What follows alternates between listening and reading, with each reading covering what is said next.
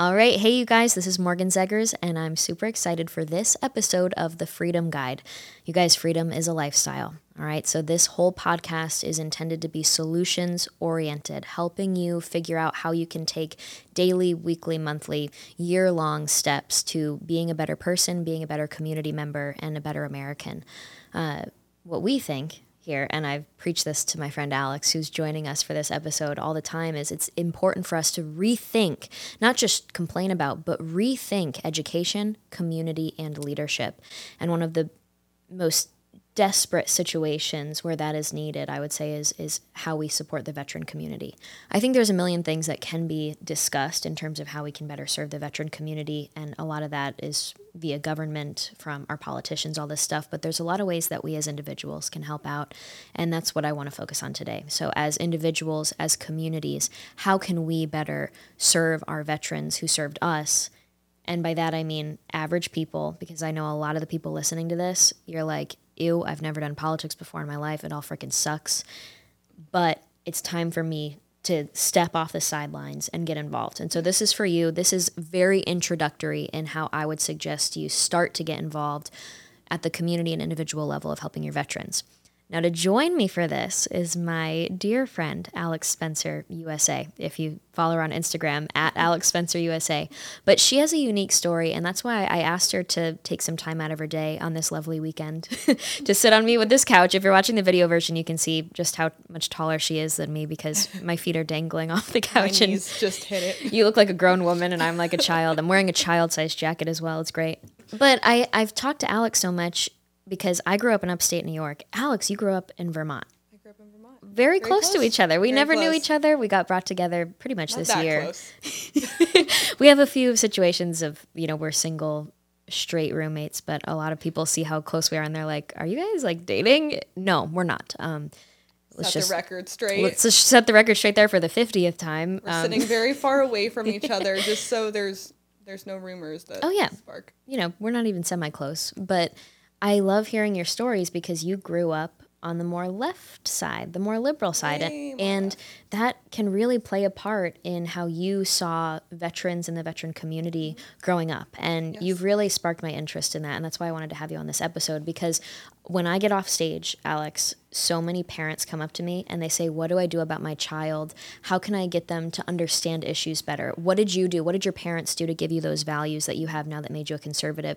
And what can I do to help my child better understand, especially if they're leaning to the left, if they are liberal, or if they're a leftist and they believe in socialism and communism, and they're those people are very against the U.S. military. Let's just put that yeah. put that out there. so I think you would be a really great insight for the parents that are are concerned or want to make sure that their child understands and respects our veteran community too, because uh, it's Veterans Day this week. Yeah. So this Thursday, Veterans Day, is November 11th. But how about you give a little intro to yourself? What are you doing these days? Yeah, so I am now working as an influencer media manager at Turning Point USA. I've been doing that for about three years.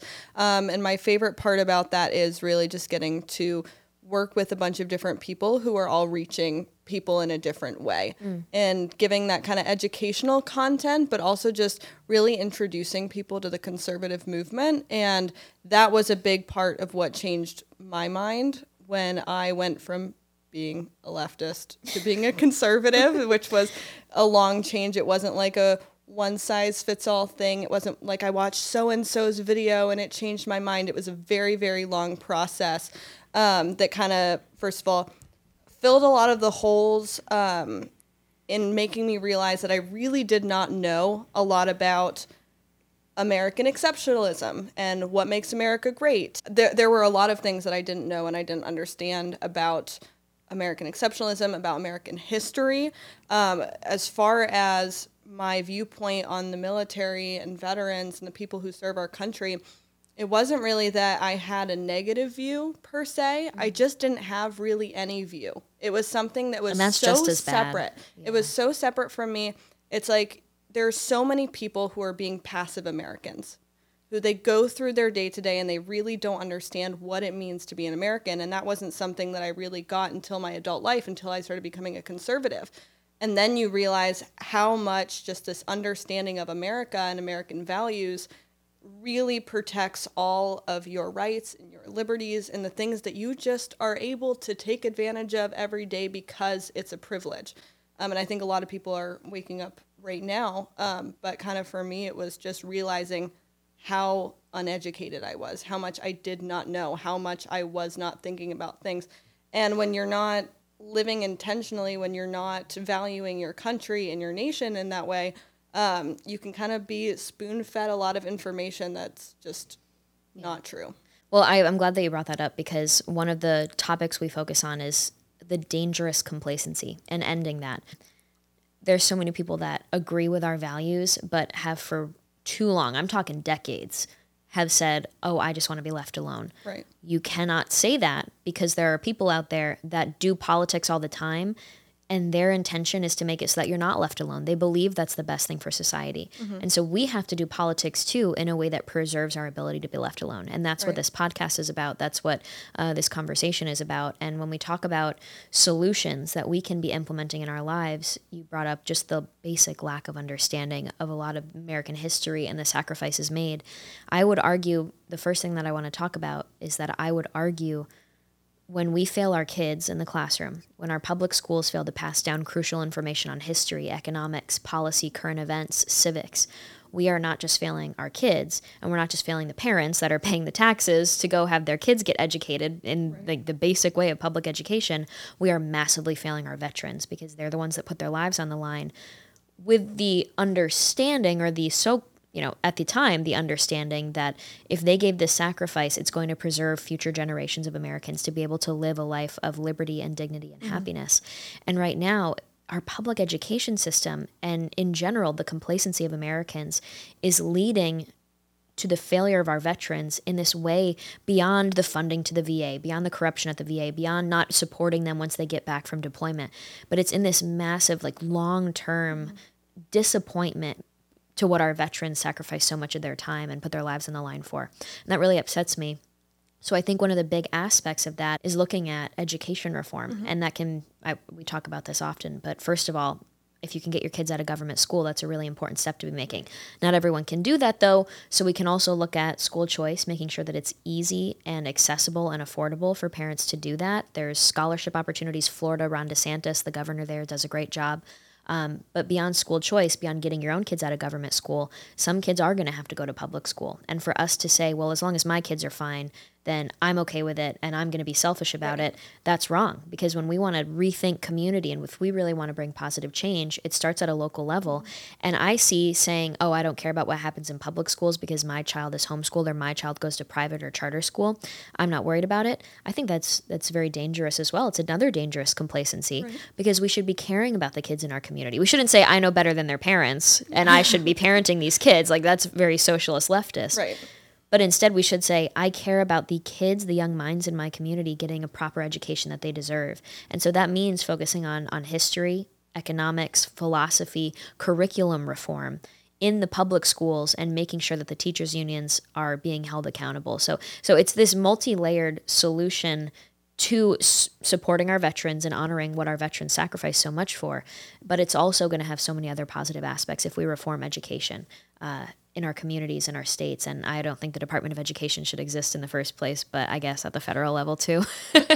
But do you have that? Do you remember like your education classes? Do you feel like the schools failed you or do you wish that maybe you had other resources that you didn't get maybe at a community level? So here's what made me think when you said how it's not just about oh my kids are okay and then you know everyone else can kind of fend for themselves. I'm just making sure my kids are taken care of.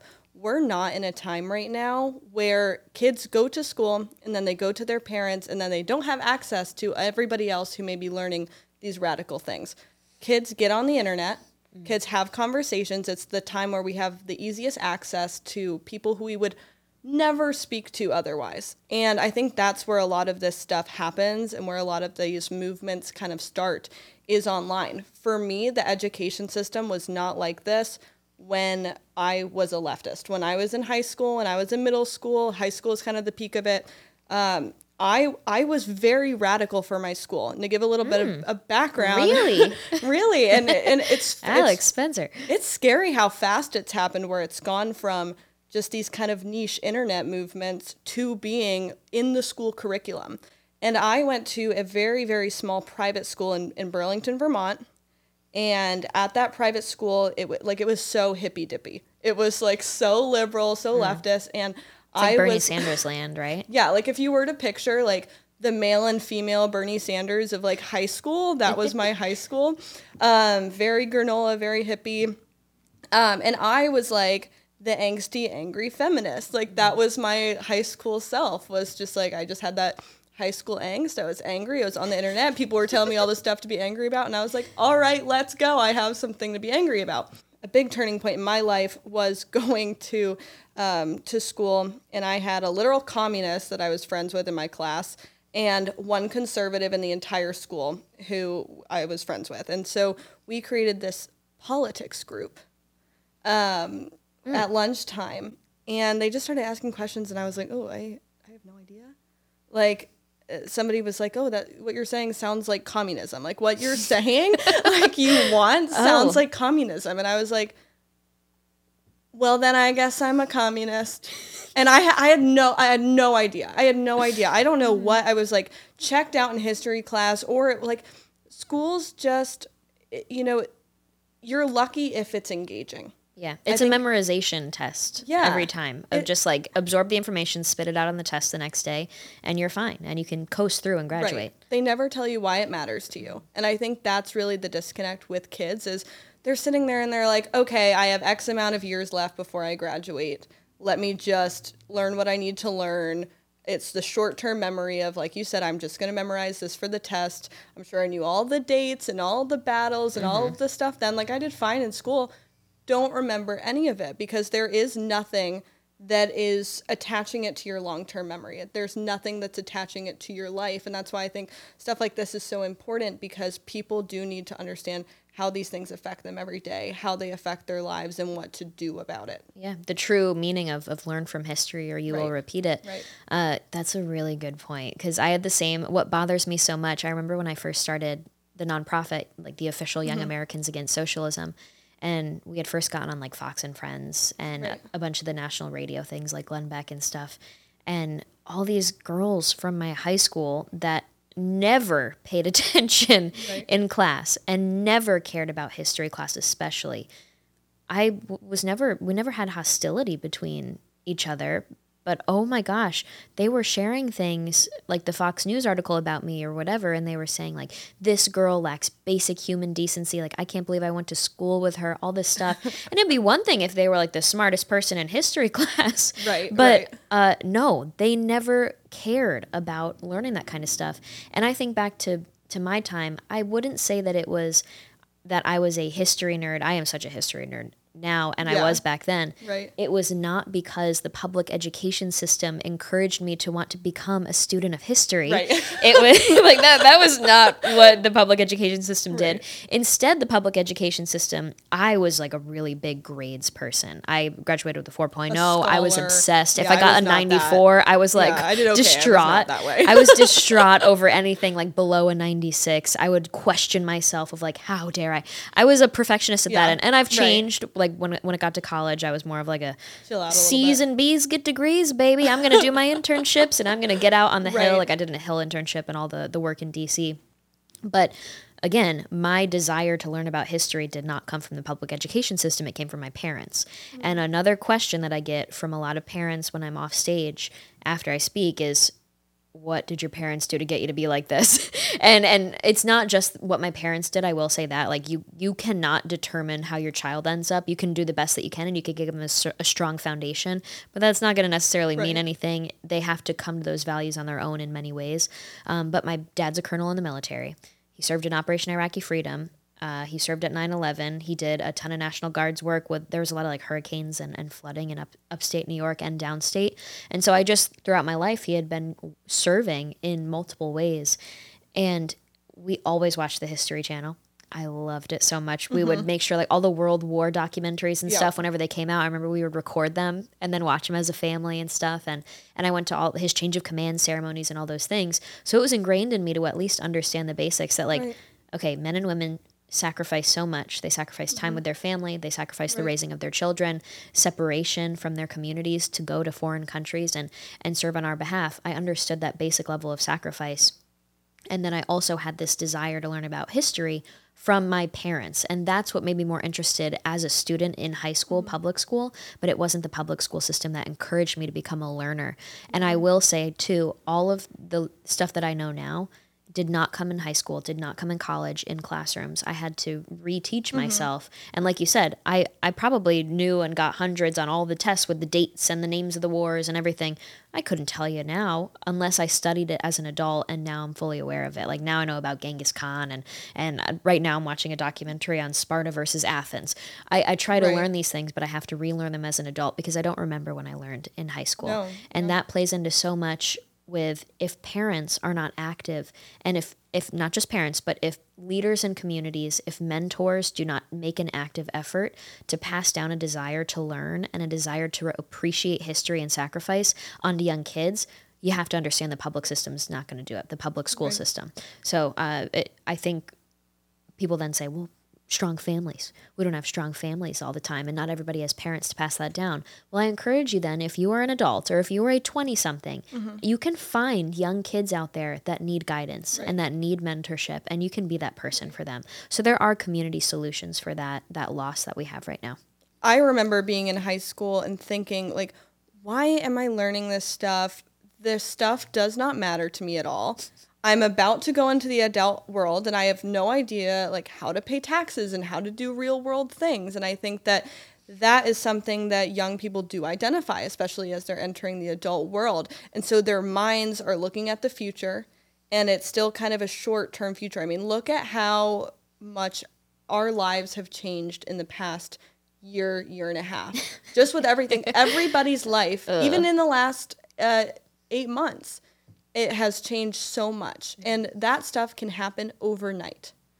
Things can happen in this country that it can flip a switch overnight, that it will not matter what it was you learned in school. And one of those things that will matter forever because it will completely point the trajectory of what we need to do next, especially at a time like this, is to have that understanding of what it is that we're standing up for, what it is that people fight for. Mm, Alex Spencer, keep going. Wow. Because I'm like, yes. at, at the end of the day, if you don't have the understanding about American exceptionalism, which I think is really the baseline of what's gone wrong here, I, I had no regard. I remember being like, I wish America was more like Canada. And, and you hear that a lot. You hear, I wish America was more like this country. I, I wish that, um, you know, America was more socialist. I wish it was more, um, you know, like these European countries. And people just do not have an understanding about what makes American exceptional. The reason that they have those sacrifices is to defend this country. And it's not just a matter of land, it's not just a matter of location, it's the values. That's what people give up their lives for is the values. And so if you don't understand and you're not teaching the next generations or you're letting it slip away from this generation why America is exceptionalism is exceptional, you will not have a country. No, I, that's such a good point. People say, well, we don't learn anything legitimate in school that's going to be practicable for when we graduate. Right. It's like, uh, hello, that's the whole point of learning history. That's the whole point of learning civics and government. And I remember, I remember some of my classes. Would you get this where it, it was so focused on testing and so focused on memorizing and then spewing out onto paper?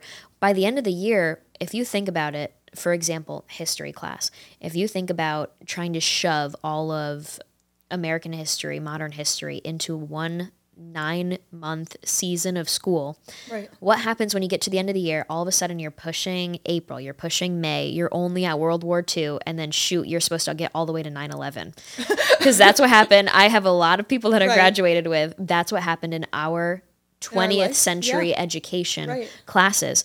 You spend so much time in World War II, which is very important. Right. But all you have are those nine months to shove it in. The test is coming up soon for the end of the year, and our professors or our teachers, we had teachers that literally said, "Okay, I need you guys to go home and read these last textbook chapters because this is going to be on the test."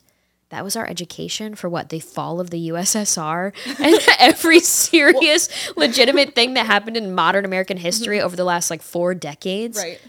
Because the test was coming up too Yeah. fast and the prof- Yeah. the teacher couldn't fit it into the curriculum. And so, hey, go read this at We home. This skipped the World chapter. Wars. We ran out of time in eighth grade. What? So so I I switched schools in between seventh and eighth grade. I went from public school to a private school. Okay. Oh, And so I did get some World War One and Two education in seventh grade. yeah. But everybody in the school that I switched to, the private school, eighth grade was their year for that. We literally ran out of time at the end of the year. So nobody I went Yeah. to co- uh, to high school with, because it was like a K through 12, nobody that I went to high school with ever got an education on the world wars. It was all like 1800s history and like Renaissance history. Like, Oh my gosh, my, and my heart hurts about, hearing that. Yeah, we didn't learn about the world wars. That's I, I I try and paint a picture for parents because the school system is so ridiculous. Like I went to public school, and in upstate New York, in New York State, we had like Common Core, and I can't remember what the word is, but they had massive testing, and it was so dumb, Alex. I kid you not. And and uh, we can wrap up the education talk because I think people are starting to realize how bad the education Yeah, system right. is. No wonder we're failing our veterans if kids aren't even finishing the 20th century education that they should No, be getting because yeah. that's like the most important i would say but oh my gosh. Um, but i remember so in new york they passed this new standardized testing protocol and it was so dumb. First of all i'm surprised that all of us kids at the time didn't learn the first lesson there of like wow government bureaucracy sucks.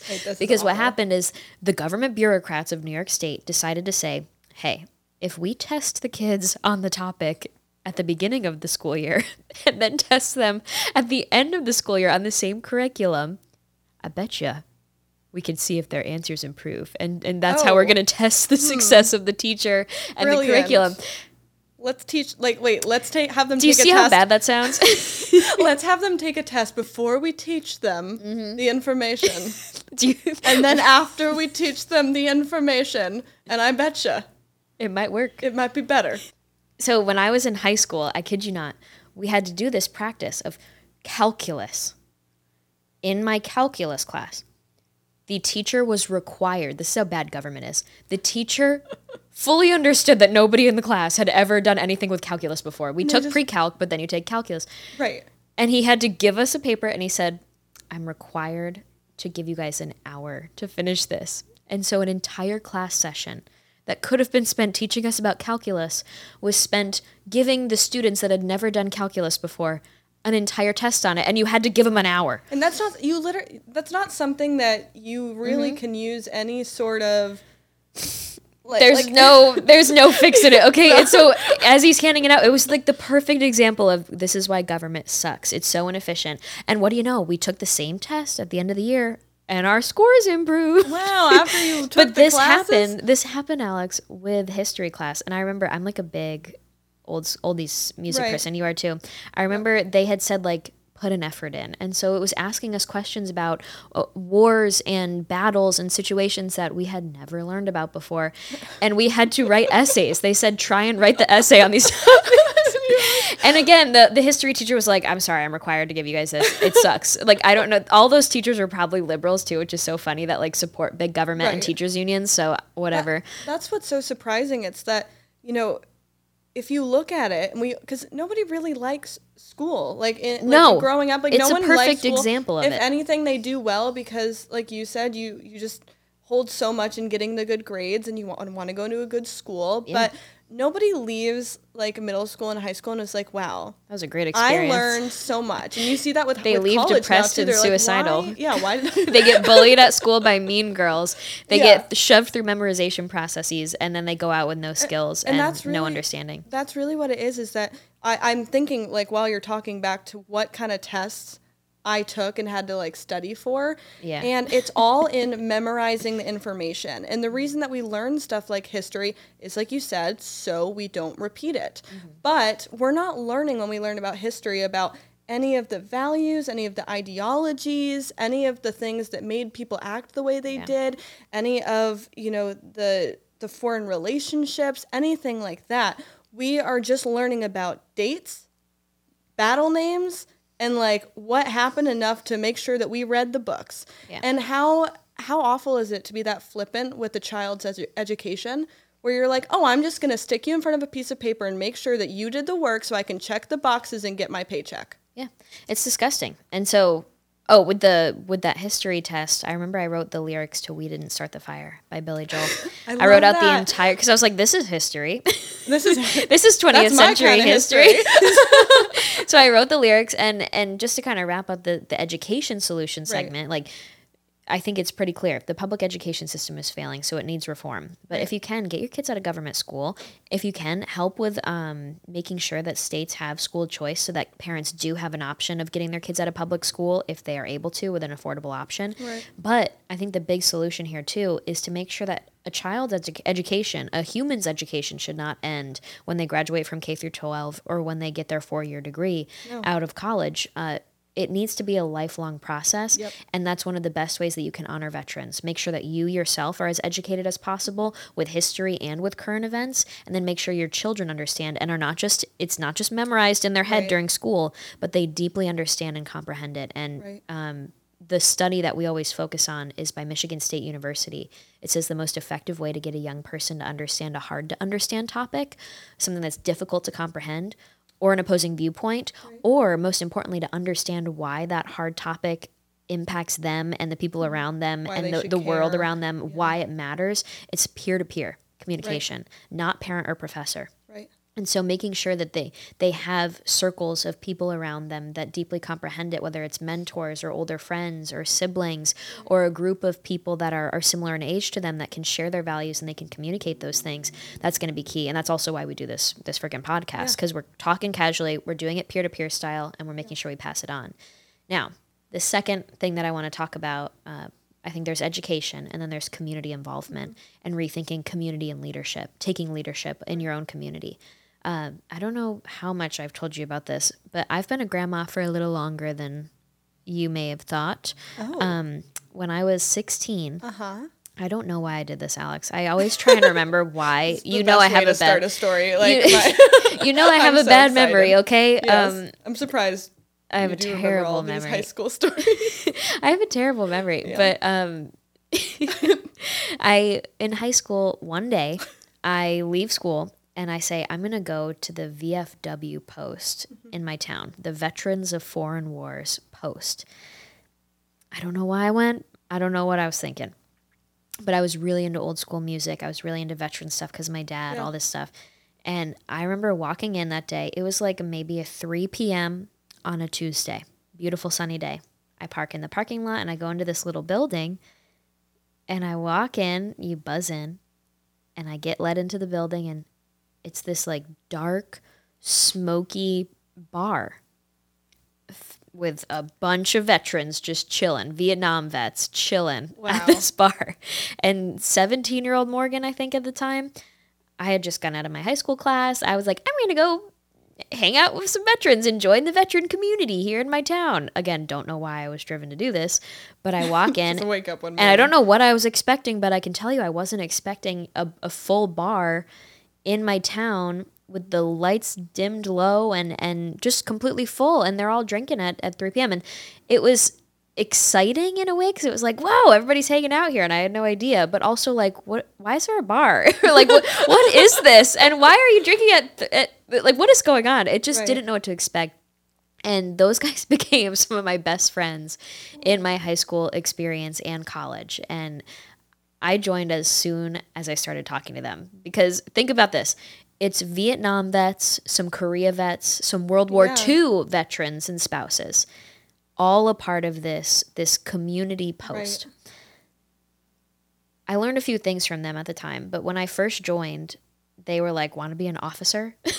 so at like 17, I'm like, "Yeah, I do. I want to be an officer." So I become an officer, and then the next week in town, this the local paper wrote an article, and it was like youngest member of the VFW and oldest member of the VFW auxiliary because we were in the ladies auxiliary, which was for like spouses and daughters and granddaughters and stuff Uh, so I this article is written and it's about me and this woman named Mary Horton because I was 17 at the time and there was this picture of me and her. Her husband served in the Pacific Arena of World War II. And she was still an active Wow. officer member of the VFW Ladies Auxiliary. And so that was just amazing. I became an officer, and every month I would go to the Ladies Auxiliary meetings, and it is formal Alex. Explain, was hold on, backtrack. Ho- explain Okay. what an officer is and does, because this, Okay. this whole world, like I'm going. This is our- mentally. like, an archaic I'm picturing view. it. I have a very visual like imagination, so Mm-hmm. I'm like I can picture you there, little 17 year old Morgan, in this Oh, like yeah. dark smoky bar. But what, what are you actually doing like here? So yeah, so basically there's the post and the veterans that served in foreign wars Okay. can you apply and you qualify to join the post. So my dad, he didn't join before me. I actually convinced him months into it to join. I was like, "Dad, we could do the parades together." Like I go to this alone and I'm like, "No, like my dad lives with me and he just doesn't right. come." and that's another thing that we'll get into, but uh I I joined and the ladies auxiliary serves in support of the men. Right. And so they have their veteran initiatives, they do parades, they do memorials, they do all these things, all these ceremonies, and I would go with them, but the ladies support them in whatever they want to do. And so we keep track of what they're doing uh, in terms of their veterans advocacy, in terms of their community building.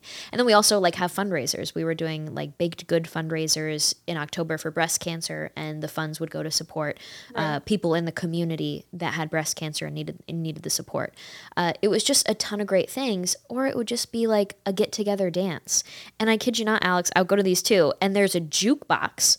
So I have good oldies taste, and all the guys would be giving me their coins because Oh God. Morgan picks the good oldies The good- music, yeah. and so I would be in charge of that. Wow. My best job though, I was the killer parade walker. Okay, I killed the game, and so we did armed forces parades, Memorial Day parades, Veterans Day parades. Uh, I think there was one on Flag Day, and we did ceremonies at schools. But at parades, you sell poppies, and there's a whole story about it. I think we're going to post about it on the Instagram page. But uh, poppies are a resemblance from World War One, Yeah. and now VFW posts and a bunch of other veterans communities they sell these little tiny poppies in remembrance of that, Yes. but they're for one dollar, and the funds go to the post. So at the parades, I made a lot of mistakes because I used to just I thought that I was just giving out poppies, and I would like I would like throw them out like candy, and then really I remember that my first parade, I think it might have been Mary or like the president of the VFW Ladies Auxiliary. She was like, Morgan, those are one dollar each. so I remember like racking four hundred dollars at my first parade, and I really brought the big bucks in. But then the funds then go into to serving the community again. And what's most important though is that it builds a community. Like there's dances, Yep. there's monthly meetings, and there's constant communication of who in our local community is in need of help right now, who just needs a, a kind card sent to them because they're going through a hard time, Right. who needs a ride to a hospital treatment, Right. who needs that kind of stuff. And when we look at the national problems of the, the amount of people that commit suicide in the veteran community on a national level and the amount of people that are homeless in the veteran community on a national level, it seems very overwhelming. Right. And it's like, okay, then we need a massive government intervention to help this. But if we think about it on a local community level, where the VFW or the American Legion, which mm-hmm. is a similar thing, they are keeping track of the veteran community on a individual basis of this person needs a ride to their treatment, this person needs a fundraiser for their uh, their health issue that they're having, because a lot of the veterans, especially from Vietnam, have Agent Orange uh, leading to cancer, their exposure to Agent Orange, all that kind of stuff. They take care of the people in their community and they're tracking Right. the problem is now, Alex, think of my dad. I joined because I'm a grandma and I'm an, a weird person. My dad, a colonel in the military, served in Operation Iraqi Freedom, could qualify for the VFW, Is not never went involved. in. I had to ask him to come all the time and he never wanted to. And so then I started talking to the guys at the post, the Vietnam guys, and they're telling me it's these GWOT guys. They don't believe in coming back and doing that.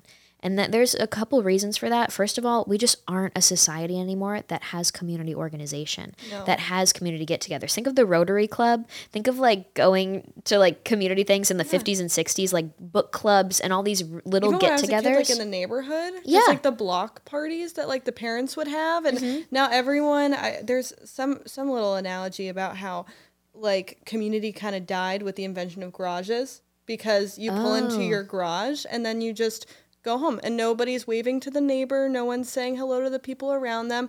So you show up. The only time we really interact with anyone anymore is when we're showing up and dealing with people who are in like service positions like you know waiters restaurant people um, people at stores um, and you're there for a specific purpose and you leave. There's no conversation. There's no learning from anybody else's experience. Like you gain so much from just talking to people and learning about people's experiences um, so much more than you will ever in a lifetime. Like talking to different people about their lifetimes, it opens up a whole gate um, to to so much to so much more that you like. There's only so much that you and I will ever experience in our lifetime, but you know, you having conversations with those veterans about their experience, that's something that is not something that you'll ever experience firsthand, but you still have that and you still have that knowledge and you're able to take it with you wherever you go and whatever you do. Yeah, yeah, and that plays in to what's going on with the veterans now because the veterans of previous wars, they might have been more silent and the, uh, like if you ask Vietnam guys, they're probably not going to tell you about their experience. Right but they were much more willing to do things like join the VFW and the American Legion and be a part of it. They most of for the most part still are. Like right. all those guys are still super involved. I walked with them at all the parades. They're amazing. And first of all, they lit up when you talk to them and when you want to hear their stories. Yeah. That's amazing. I I, I kind of want to like start interviewing them and documenting their stories the way we do with mm-hmm. survivors of communism and socialism. But that concept of in American society we don't come together in community groups anymore, like Rotary or Kiwanis right. or other forms of book clubs and Veterans Affairs or VFW, American Legions. We don't do that anymore. And that played into now the new wars that we have in Afghanistan and Iraq and, and Desert Storm. Those guys never came back and said, I'm going to join the VFW.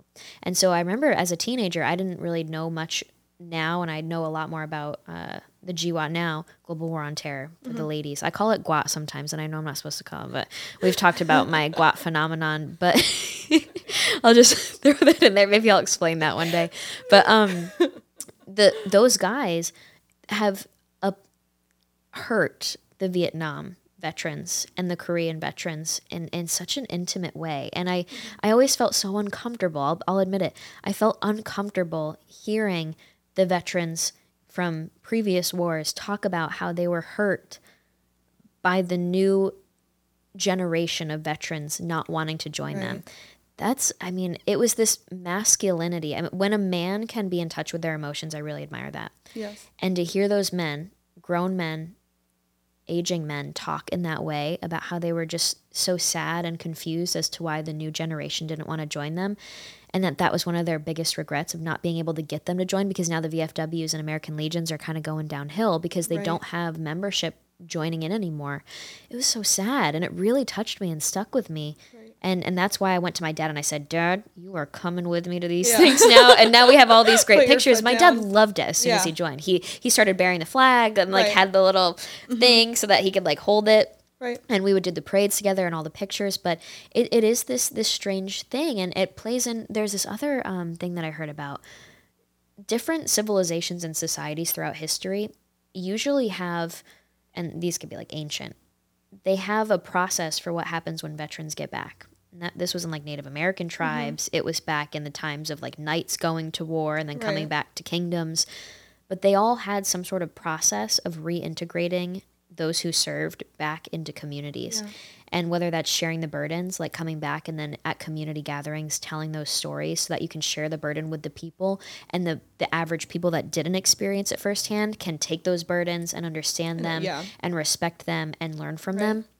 And like honestly just let people unload at some of the stress that's on their mind right. and the trauma. That's something that's missing but even if it was just like rituals like there was this one i can't remember the name of it but basically there would be a garden for this one uh, society, and the knights would walk in halfway, shed all their armor mm. in the middle of this garden that was built specifically for it, and then they would do the process of finishing the garden without the armor because it was their transition out of that war life right. and back into society. And we just don't have something like that mm-hmm. here. Uh, and, and that makes me quite sad. Well, and here's the thing, too, with this sense of community once you have a community, once you're in a community, whether it's a friend group or um, or a school or a workplace or whatever it is, or, or a church group, when you have the feeling of community and you have a strong community, it is so easy to identify why having a community is important. When you understand the importance of community and the strength about it, you can be intentional about it um, and, and get involved with stuff that benefits you in your life and your life experience. And when you feel this kind of outside of community, when you don't know how to get plugged in, when you don't know where to start, mm-hmm. it's so hard to approach that because you see a community from the outside and you see how tight knit everybody is and you just feel like an outsider. And then oftentimes I think when you approach those communities, you're I mean, you in high school being 17, going into that group of veterans who, you know, your life doesn't look anything like those people, but you said that they were some of the closest friends that you had. Yeah. And, that they've had a, an insane impact on me. Right. I mean, they, they're why I do what I do now. Right. And from your dad to go kind of from the outside of that too to the inside, and then how he loves it, but it was so hard to get him there. I think that people's approach to community, getting people plugged in and involved in something that is going to be a good environment for them, that's something that our generation is severely lacking. Mm-hmm. And there's not enough emphasis on the home. There's not enough emphasis on church groups or local communities. You look at all of the problems happening, and people are going straight to the top with their problems. Like our generation will complain about something and they're like, if the president of the United States does not care about this issue, then what's the point? Nothing is changing, nothing is happening. And what what a weird way to be. And we kind of just like let that happen. And, and like that's how I used to be. I would be like, oh, well, so and so needs to care about this and so and so like i'm not to um, support uh, a, a, president who doesn't do this um, or a politician who doesn't do this or believe this and it's like especially in these kind of social issues that we talk about that i think our generation is so focused on is the social issues um, that really should just kind of be a local community issue and you're going to have so much more that you're able to accomplish so much uh, just just more power in those local groups and even just starting with the personal responsibility um, and then taking your your personal responsibility and you know contributing that to a community yeah. um, our generation does not do that anymore and so what you have is you have people who their communities are just online and they're so disconnected from everybody else in their life and in the world um, and then whenever they're doing any sort of outreach to their community it's just complaint. There is no support yeah. and there's no gratitude.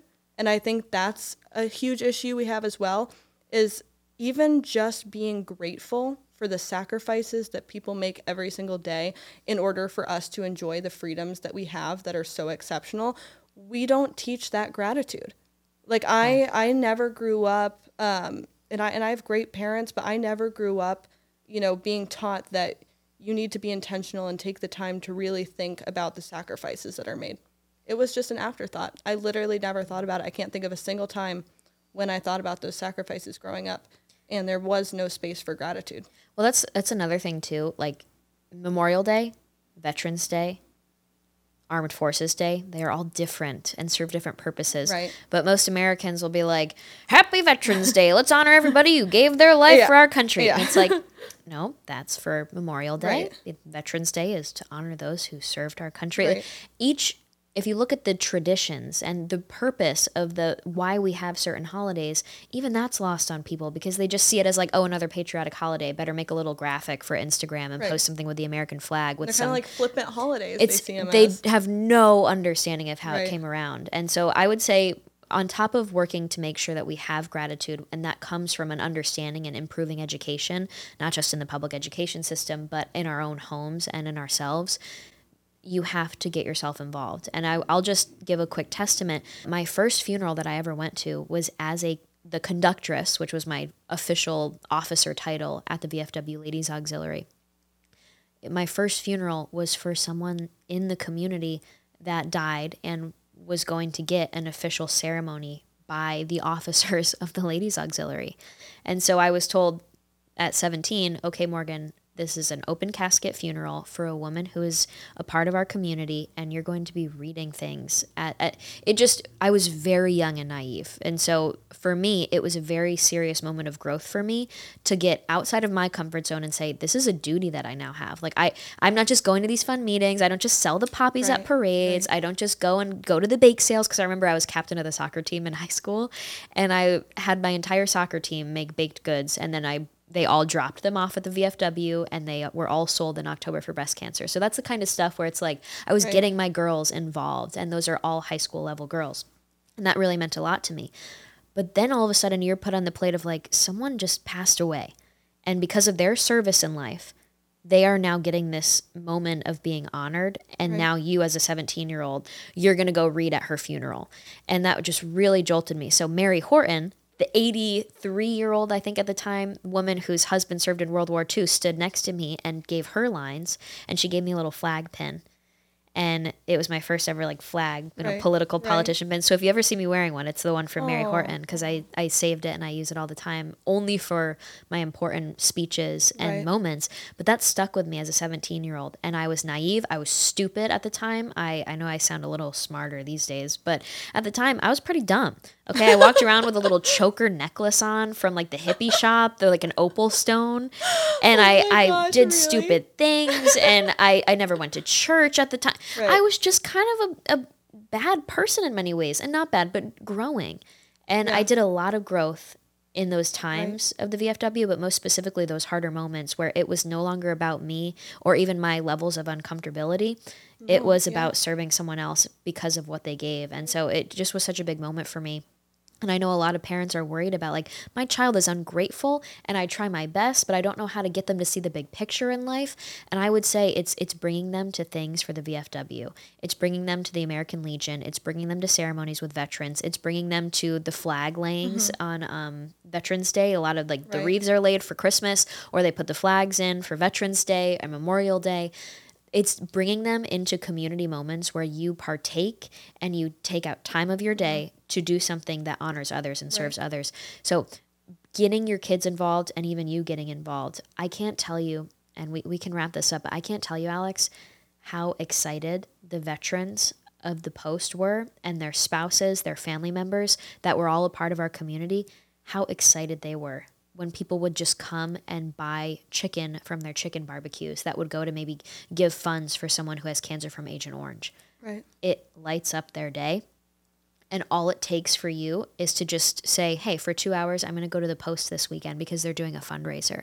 Or for two, like maybe you don't have a family member in the military, so you can't join the actual VFW post. But there's ways for you to support them and what they do. There's ways for you to honor what they do and the sacrifices that they made. And there's ways for us to also include the new generation of veterans that are going to need this form of community. So mm-hmm. I hope that this enlightened everybody. Do you have any thoughts? I'm like now I want to go to the post. I'm like I- let's let's find the post and let's interview some veterans. Maybe we're going to have to start doing that. you know, there are so many highs and lows of being part of a community, whether it's just in your family or some larger community. You're going to have all of those little moments of the fun times, the times where you look back and you're like, wow, like that was a time where my heart was just soaring because I was part of something. Mm-hmm. And then you have those moments where it's just hard and you are there because it's what you have to do as part of a community. And I think our our generation really looks for this kind of flatline, baseline numbness of mm. going through the world and to not to, to not want to approach those highs and lows. And and everyone's just numb and they it's not even just the gratitude, but it's just this kind of over uh, like kind of desensitized generation that we have where nothing really matters to anybody. They they're not having those moments where they have those moments of growth where they're saying, "Oh, this is changing me as a person." And that is such a privilege that we have where we are even able to go, "Oh, the, every day I don't have some huge life moment." There are people in the world where they just go through such hardships every single day and we joke about it a lot um, you know just kind of being in in this world and being around so many people that do sacrifice every single day. And the little things that we worry about and that we think um, is important. And it's like we're so disconnected from those sacrifices. And at least you know we do try to take the time to recognize it and to reflect on it and to be grateful.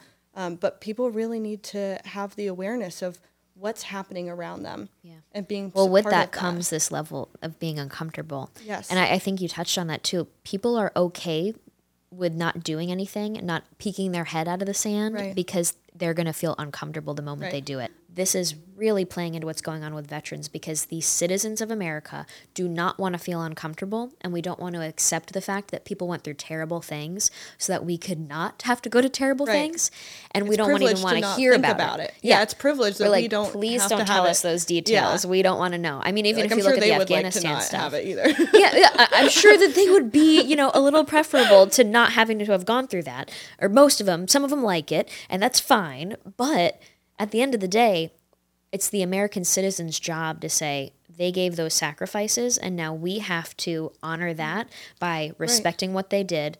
Understanding what they did and why they did it, and then mm-hmm. making sure that future generations understand why they did it. So, the best way that we can honor our veterans, one of the best ways, there's a million ways that, things that we could do. One of the best things we can do is make sure ourselves and our children, future generations, are aware of the sacrifices they made and the history of all of the sacrifices made before us and the current events that lead to what they're going to probably have to do in the future and the issues that we face now as a society. The second thing is to get involved and care about your veterans on a community level. The national numbers are intimidating, but if you break it down to how many people in my town need help right now, that's a lot more manageable. And then you can start mm-hmm. making lists and start Yes. coordinating resources Start and coordinating time. So it starts local, it starts in the mm-hmm. community. It's important for us to rethink community, rethink education, rethink leadership, and take leadership in our own lives. Freedom's a lifestyle, baby. All right, with that, thank you, Alex, you. for not being a leftist and for taking time to join the podcast. Thank you for having me. And happy Veterans Day. Thank you to our veterans who served. Hey guys, it's Morgan Zegers, and if you needed a little reminder, freedom is a lifestyle. The Freedom Guide is here to provide you with resources and information and guidance on how to live out those values that you have that are rooted in freedom. That's what it's going to take to save this country. So thank you for listening. We hope to see you next week, and be sure to follow us on our Instagram page, The Freedom Guide to join into this great community that is growing of active Americans that want to participate and be a part of this fight to preserve, first of all, to save and protect, and then preserve our country for generations to come. God bless.